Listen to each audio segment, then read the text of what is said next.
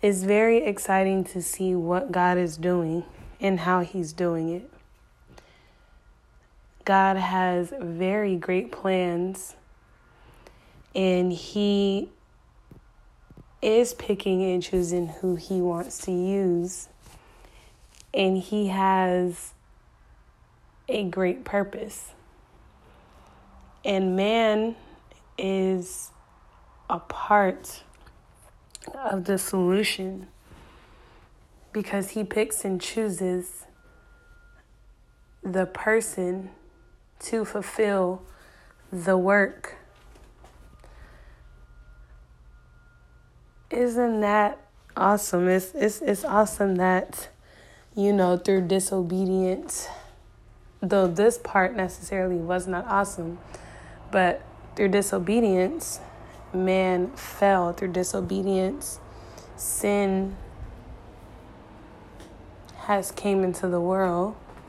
And now, through redemption by the blood of Jesus Christ, he is able to use man to basically confront the rebellion and the sins, to deliver man from being imprisoned from their sins so that they can rule and reign with him. God is so amazing in what he does and how he does things, even if we cannot fathom. But one of the things I greatly desire for this body of Christ, for the church, is for every person that God has picked and choose to be a part of this great work, to be a part of this great work without hindrance. Meaning, like, if they live in a different area or region, then if God has chosen those people to be where he needs them to be, then by his grace and mercy, they will be there. And I think it's so beautiful because there are many different parts, but yet there is one body. And it's a gift what God has truly placed in each person. It's a gift what God has given to benefit the whole body of Christ so that we are not lacking. And I feel like that is important because it just shows that God is involved in every step. He is involved every step of the way. And he is the one who puts gifts, and he's the one who puts his desires and his ability in the people so that can so that they can fulfill his will. Isn't that great? That is that is awesome. And so the Lord, he is mighty, and he is moving, and he is moving on the hearts of people to turn away from sin, and he's moving on the hearts of people to make a decision to serve him in righteousness and in holiness.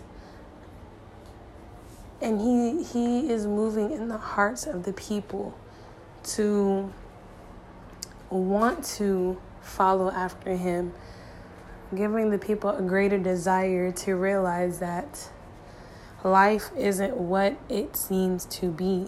Life isn't what people talk about it to be.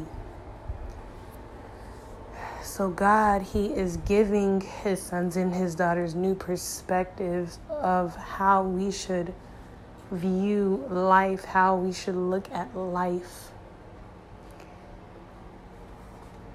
By life, I'm talking about the natural world, but we know that Jesus is the way, the truth, and the life. So because he is that life, he wants us to look at life from his perspective.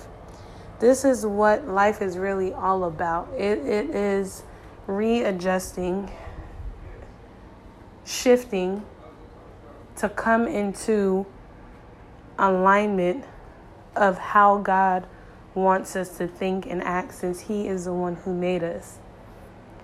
So God knows the talents and the gifts that He has given to each person, and He knows when we need to use them, and He knows how we need to use it.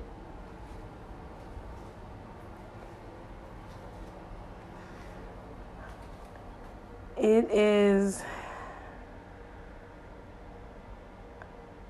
it's a blessing, and it's exciting when I see how God adds to the church.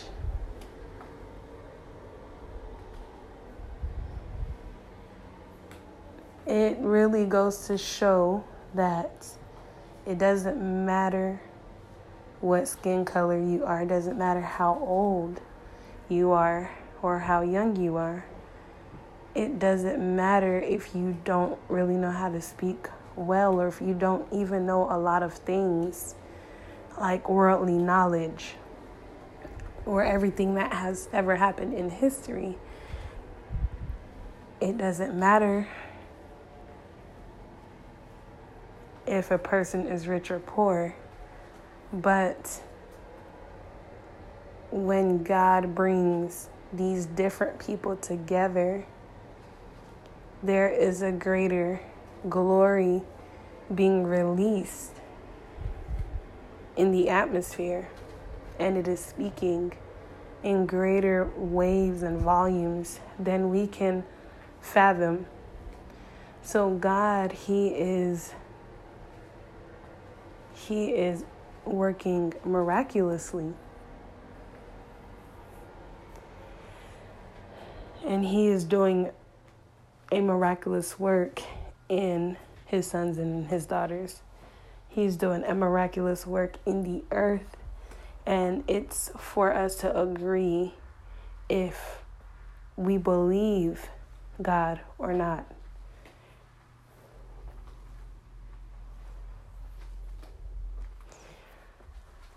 God, He is picking and He's choosing. And it's best if we agree and we follow what He does and who He uses to do it.